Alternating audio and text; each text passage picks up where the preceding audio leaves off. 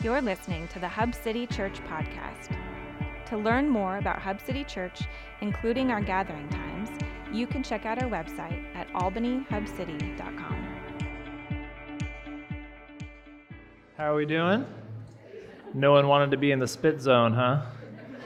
That's okay. No worries. Um, well, hey, yeah, it's the weather is awesome. Thanks for not ditching this for the beach or something. uh, but it's okay. If you did, you know, it's okay. Praise the Lord. Um, well, it's good to see you guys. So we're in uh, week three of First John. Again, I just don't want to get tired of saying this, but I just I really hope that this is not the most First John that we as a community do in a week. I hope we are all just like marinated in it. I would love it if halfway through these sermons, like you guys are like, no, I got it. Like I, I I'm thinking the same thing, and you can come up here and you could probably do a lot better. Um, but yeah, I just really want to encourage like let, us just be marinating in First John and Second and Third. They're just super short, but um, this is just su- such good, rich pastoral uh, uh, word of God that just is something we need to constantly remind ourselves. But uh, the last two weeks, we've just gotten into John's letter. You know, again, John, just to recap, he's uh, he's most likely John, the disciple of Jesus, but there's still technically is debate on the authorship, just so we can all be aware of that. Uh, but most likely, there's so many similarities. So even if he's not, he's just a John that knows John's gospel, like he's like memorized it. Um, and he's writing to the early church. He's writing from this place of Ephesus, talk about in a second. But he's writing from there to the early church, uh, house churches, also the greater C church in all of Asia Minor, and then subsequently the world, and then because it's God's word to us today.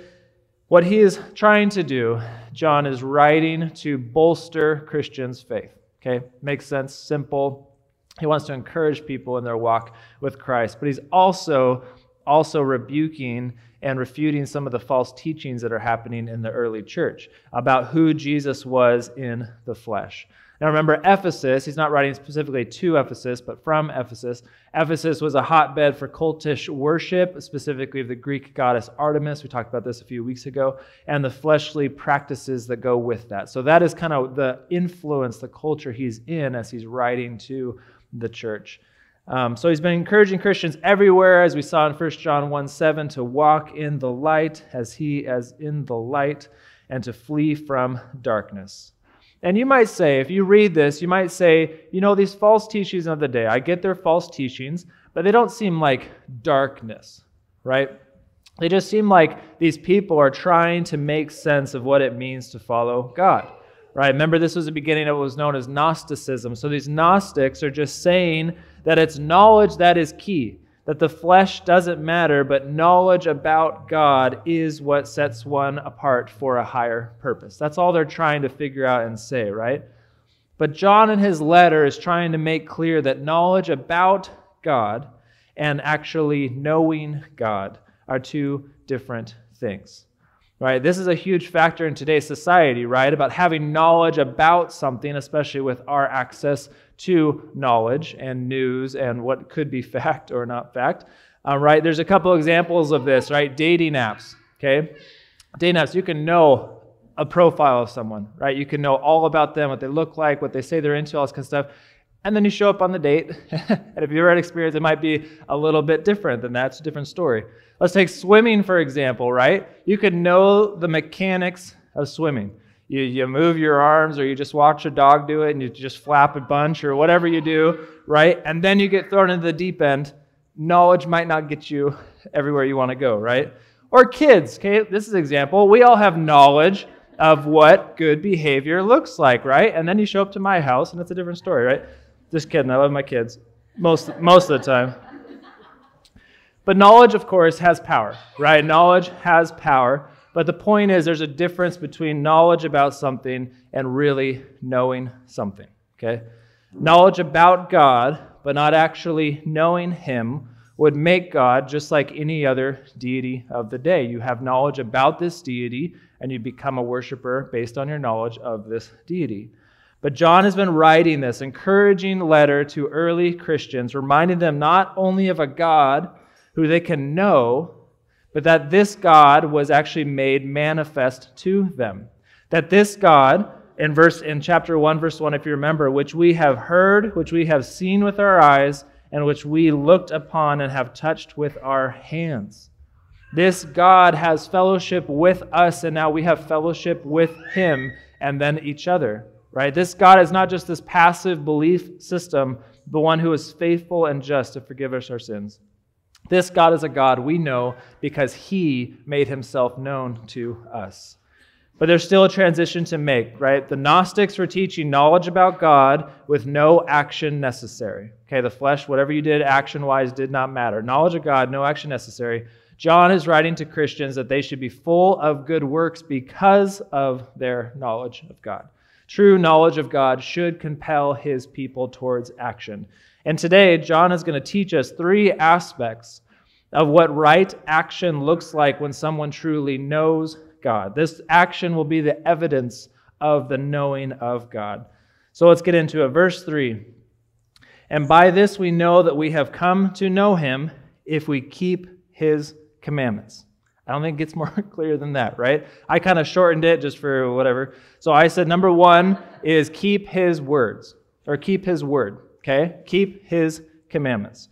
Remember, this letter is primarily written to Jews who believed in Jesus so when they hear commandments, there's a rich history for the Jewish people of commandments. Of course, they could go to the commandments of Exodus, right? We could all do that. But what would probably first enter their mind would be the great Shema, what was then called the greatest commandment. Okay, so for an extremely, extremely long time, and it still goes on today for practicing Jews, in morning and evening, the Jewish people would have said these words as a way of expressing gratitude and devotion to God. This is Deuteronomy 6, verses 4.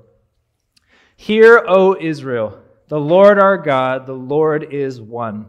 You shall love the Lord your God with all your heart, with all your soul, and with all your might. Okay, beautiful, beautiful verse, right? This is the great Shema. But there's an incredible uniqueness. Okay, the, word, the reason we get Shema because Shema, this Hebrew word, is the first word hear, and it really means listen with your ears. Really hear this. Okay, but listening, if you just trace that, you should go do this on your own time. Listening throughout the scriptures, when pertaining to God's instructions, always also then have a subsequent doing action to it. In fact, there was not a separate word for obey in the Hebrew language. So the assumption is if you hear or listen to whoever has the authority to speak, then you obey that instruction as well. It's all one word. So you see this in the very next line. Based on your great oneness, O Lord, we will love you with all our heart, soul, and might. So, a huge aspect of hearing instructions or commandments, especially from God, are to Shema, to listen and obey. This is like bred into the Jewish culture. It's all encompassing. It's not enough to just hear the commandments and have knowledge about them, but you hear it and you obey it. So, this would be routine for John's listeners to connect listening with obeying, which is actually a crucial aspect for us to get as well. Because the commandments were never meant to apply to just one aspect of the self right? They were there to represent what it meant to be made new in heart, soul, and might, which is another way to say everything about you. But with all the other commandments that were once written on the tablets of stone to be heard, understood, and carried out, but now on this side of the cross, and I just can't get enough of quoting Jeremiah 31. On this side of the cross, God's great plan, spoken through Jeremiah so long ago, is being played out. Jeremiah 31 33. For this is a covenant I will make with the house of Israel after those days, declares the Lord. I will put my law within them, and I will write it on their hearts, and I will be their God, and they will be my people. Not just on stone tablets as instructions to follow, but literally on their hearts, on our hearts, as a way of being, of living, of doing, and listening. So, keeping the commandments made through these promises of God are a way to know God this is how we become not just a saved people, but God's people, because his law is now within us, written on our very hearts. Now, back to our passage in 1 John. If God's people are to keep his commandments, there is a, there's a, I think, an interesting definition we need to make of keep. Okay? Now, stay with me. For us, keep usually means to have possession of or retaining something in a certain state. You want to keep something the way it is, or my favorite definition, a castle. Okay? Now, once again, I do think understanding a bit of the original language will help us understand the deeper meaning of this phrase. Okay? So, say with me in Hebrew, the word for keep, I'm not going to butcher it, you can go look it up, is actually a shepherding word. Okay? It means to guard or protect. Okay? Keep means guard or protect. Similar to the Greek, the Greek would mean more of watch over, or again, to protect. So the thing I love about the Hebrew language, the Greek language has, like English, has a lot of just definition, right? We just define things. The Hebrew language, you define things by a short story, and I love that. So here's the short story for the definition of what it means to keep, to watch over, protect, or guard. It's from the idea of a shepherd is out with his flock in the wilderness. Okay, he's following, is with his Then at nighttime, he has to keep the flock safe. So what they would do is shepherds would go and they'd find a bush or they'd find a bunch of um, uh, twigs or whatever, and ideally it'd be thorny, right? And they'd make a corral basically for their sheep. So they would make this makeshift corral in the wilderness that not only would keep the sheep together all as one, but they would also create a way to protect them from anything from the outside. So that was like, that's the definition in the Hebrew language for what it means to keep this, this protection, keeping them safe in the fold. So, for the original language, keeping the word is not just something to do or to have, but something to watch over, to guard, and protect fiercely. Okay?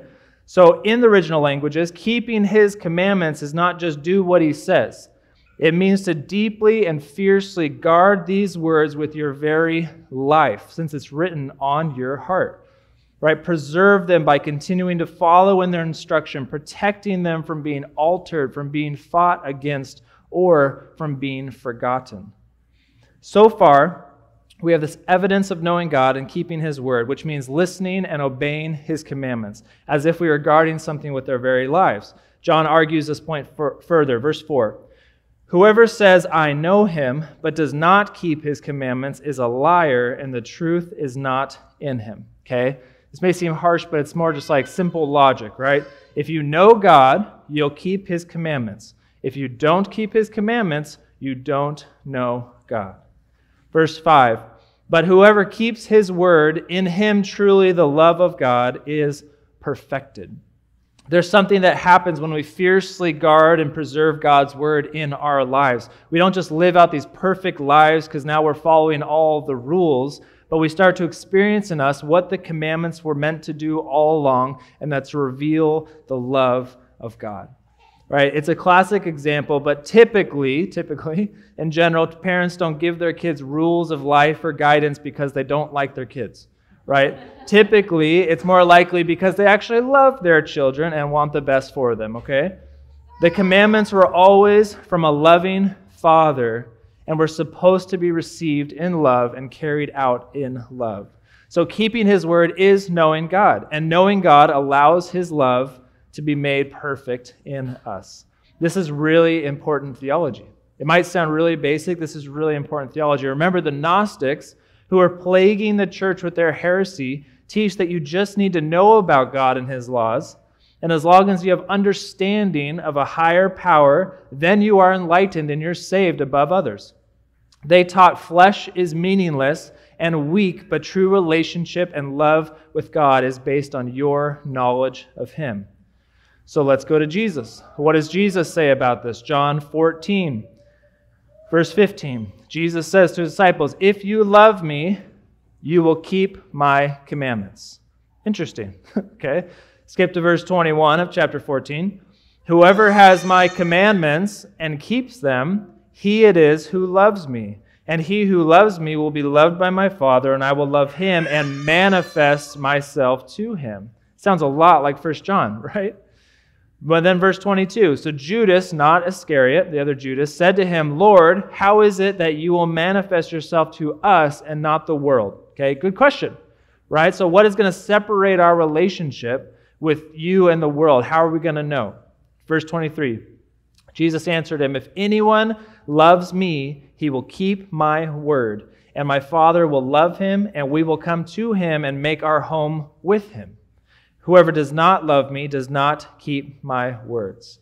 right? Jeremiah 31, it's right back to it. This is the evidence of it. We will make our home with him who keeps my word.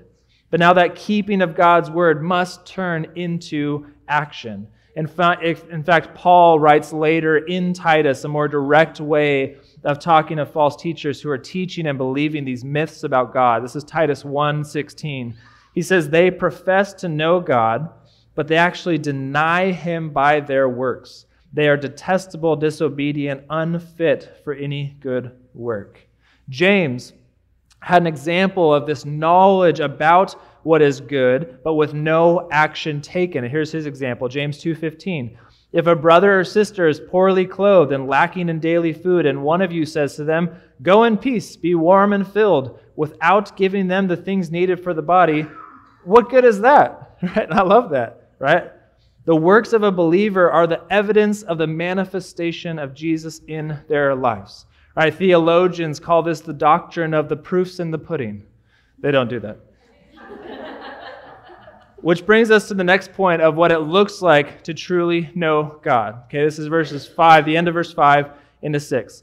By this we may know that we are in him. Whoever says he abides in him ought to walk in the same way in which he walked. So I put, again, in the simple terms, number two, keep his ways. This is good action of what it looks like to really know God. Keep his ways. Jesus, back to John 14, once said to his followers, this verse 12, Truly, truly, I say to you, whoever believes in me will also do the works that I do. And greater works than these will he do, because I am going to the Father. Okay, so knowing God is keeping his word, which should always lead us to keeping his ways. Okay? Now, if you were approached on the street by someone and they walked up to you and they said, Will you tell me what the way of Jesus is, what would you say? What is the way of Jesus? Right? It gets confusing, right? Because Jesus, well, we know he stands for love, but then the way of love can be defined and redefined based on every generation and culture of what we think that means. But Jesus actually modeled his way many times throughout the Gospels. But besides the cross, I think there are a few times more powerful than what we find in John 13. Everyone in this room has probably heard this story, but when we're faced with defining the way of Jesus, you'd be hard pressed to find a better way to express his great love and purpose for his people. Okay, so you all know this. This is the washing of the disciples' feet, right? But let me paint the picture. Jesus, God, made manifest to the world, God in spirit and the flesh. He knows he's about to be betrayed. Jesus knows his death is inevitable. So he gathers his closest friends together. Jesus, who has all the rights to full heavenly authority, came down to earth as a servant, and he wants to experientially teach his followers what it meant to follow in his likeness, to keep his ways. So he gets up from the table, he wraps a towel around him, he gets on his hands and knees in front of his friends and starts to wash their feet. Okay, again, most of us have heard this story. But again, this is so significant because this action was usually only done by the lowest servant class in the household, never by the guest of honor, and for sure never by your rabbi. So let me read John 13, and let's just sit in the magnitude of Jesus showing his way here. John 13, verse 5. Then he poured water into a basin and began to wash the disciples' feet and to wipe them with the towel that was wrapped around him. He said to Simon Peter, who said to him, Lord, do you wash my feet? Jesus answered him, What I am doing you do not understand now, but afterward you will understand. Peter said to him, You shall never wash my feet. Jesus answered him, If I do not wash you, you have no share with me. So Simon Peter said, Well, Lord, not my feet only, but also my hands and my head. Jesus said to him, The one who has bathed does not need to wash except for his feet, and is completely clean. And you are clean, but not every one of you. For he knew who was to betray him. That was why he said, Not all of you are clean. Verse 12 When he had washed their feet and put on his outer garments and resumed his place, he said, Do you understand what I have done to you? You call me teacher and Lord, and you are right, for so I am. If I then, your Lord and teacher, have washed your feet, you also ought to wash one another's feet. For I have given you an example that you also should do just as I have done to you. Truly, truly, I say to you, a servant is not greater than his master, nor is a messenger greater than the one who sent him. If you know these things, blessed are you if you do them. Then a little bit later, Jesus cements this, not just as a really cool moment, but as an actual way to live life. John 13, 34. And a new commandment I give to you, that you love one another. Just as I have loved you, you also are to love one another. By this, all people will know that you are my disciples if you have love for one another.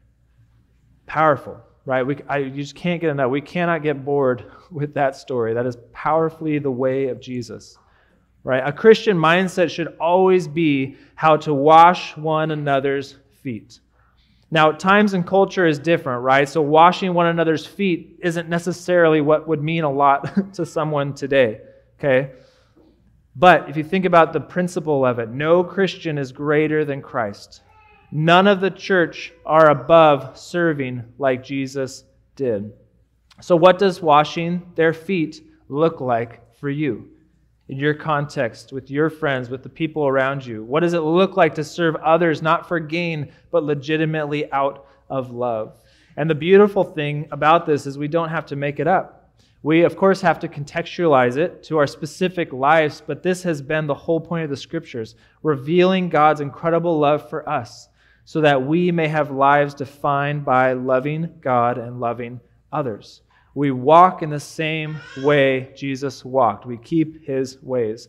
In fact, back to 1 John, verse 7, he's saying this Beloved, I'm writing to you no new commandment, but an old commandment you've had from the beginning. The old commandment is the word that you have heard. This is a tale as old as time, right? Jesus did not throw out the old and speak a new commandment, but rather revealed to his disciples the very heart and fulfillment of the old commandment. The commandments were always meant to steer us towards God's love so that in turn we would love one another, which is exactly what Jesus did. One commentary I read titled this section, The Message Old Yet Current. And I liked that a lot. John continues, verse 8 At the same time, it is a new commandment I'm writing to you, which is true in him and in you, because the darkness is passing away and the true light is already shining. This is one of those sections where John's letter kind of gets painted differently than just a Pauline letter, right? He's pastorally circling back to previous thoughts. He's reminding readers about the great story that we've always been in and how Jesus fulfills that, but then also pointing to the newness that Jesus brings in his fulfillment. We've been talking about this great love of God and that we should reflect because it all goes back to being a light in the darkness because in God there is no darkness, which we looked at last week. Darkness is not where God is. In fact, John, the Gospel of John, verse 5, says this brilliantly The light shines in the darkness, and the darkness has not overcome it. So the light is greater than the darkness. But this light, the darkness is passing away from 1 John. That's a huge line. Not only is the light greater than the darkness, and the darkness has not overcome it, but the light is getting stronger and bigger, which is driving out the darkness. In fact, anyone in God would not have this darkness in them, right? Due to Christ's intercession and advocacy, which, which we, if those sound new to you, we talked about these last week. There is a potential of no darkness in a person, even if that person continues to be in a sinful state right? And go look at, go listen to that and look at that intercession and advocacy. It's huge. If that person is in Christ, then their sin is atoned for and taken by Christ Jesus the righteous. Thus, good action would follow this washing and newness of life. And this can't be forced or faked. Verse 9 of 1 John 2 Whoever says he's in the light and hates his brother is still in darkness. Again, John reminding readers that this light will be evident. And these false teachers who are talking about what is, quote, real about Jesus are doing so in a hateful way against their fellow believers or brothers. Back to washing the feet, it's love for one another that shows the true light, which leads us to our third teaching from John today. This light will be evident by how we love one another. Verse 10 of 1 John 2 Whoever loves his brother abides in the light, and in him there is no cause for stumbling. But whoever hates his brother is in the darkness and walks in the darkness and does not know where he is going because the darkness has blinded his eyes. So, abiding in the light is loving one another. John paints this picture of someone living in darkness, being as if they are blind, stumbling around, but not out of pity for them, but because they have chosen the path of hate, which leads to darkness. Hate here is meant to be the stark contrast to love. Love is the way of the light, hate is the way of the darkness. They are not compatible with each other. For those who are considered a part of the early church movement in John's day, who are now false teachers outside of the church community, causing hostility and hate towards those who would continue to think Jesus was fully God and fully human, to those people, John is drawing a line in the sand. Now, the word brother here, it's not like a gender specific word, but rather it's meant to be fellow believer okay? The fellow brothers and sisters, right? To those who say we have the true Christian way and your way is wrong and we hate you because of it, well, that way, by very definition of what it means to follow Jesus, can't be right. Right? John is saying this blindness that they have chosen as they walk in darkness is not the way of Christ. Hate is antithetical to love, and love is the way of the light. And the evidence of being in the light is loving one another. Let's go back to Jesus. Always a good, always a good idea. John 15, 12. This is my commandment that you love one another as I have loved you. And greater love has no one than this, that someone laid down his life for his friends. Right? Now listen. I have experienced resentment before. Okay? I don't know if anyone, anyone in here can experience this, but unchanged anger, right? Leading to unresolved bitterness, which results in being in a state of resentment with someone. Okay, it's stuff I work through, am working through, right? Maybe some of you know what I'm talking about. You know what that feels like. And if you feel resentment towards someone, the last thing you want to do is lay your life down for that person. Now, both Jesus and John are not saying the greatest feeling you'll have in the whole world is to lay your life down for someone, right? It's far from what you're going to feel like doing, even if you're on that extreme. But no greater love is there than doing this. And it's interesting that John clarifies for his friends. This isn't just supposed to be translated for only the people you like and who like you, right? But rather the practice of laying your life down for your friends will be the evidence of Christ's transforming work in you that then will take you beyond to everyone around you. If you're unwilling to lay your life down for your friends, how do you expect to do those who would be more like an enemy? Or, in words we can get in today, if you're unwilling to love a fellow believer, even if their theology might be a tad different, or their practice of church is different than ours, if they truly believe Jesus is the Christ who took away our sins, then we should be able to love them. Again, often this is more of a practice than a feeling, but no less crucial for what it means to follow Jesus. Okay, so let's let's bring it and kind of land the plane a bit today. We see this all the time, don't we? We all have the same scriptures, and yet there are more than 45,000 Christian denominations in the world. 45,000, right? Because we can't simply agree on certain practices or interpretations.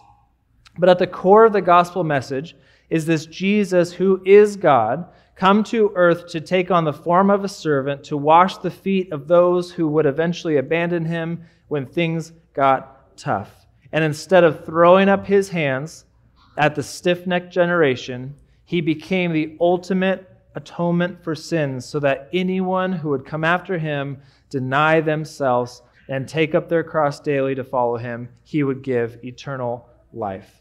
And the same frail people, when he reappeared to them in his resurrection power, this is why he could take the same people with their faults and their differences, and he would start his great church with them. He could take Peter, who denied him three times, and begin a movement now that's coming up on 2,000 years old of preaching the good news of Jesus Christ, our Savior.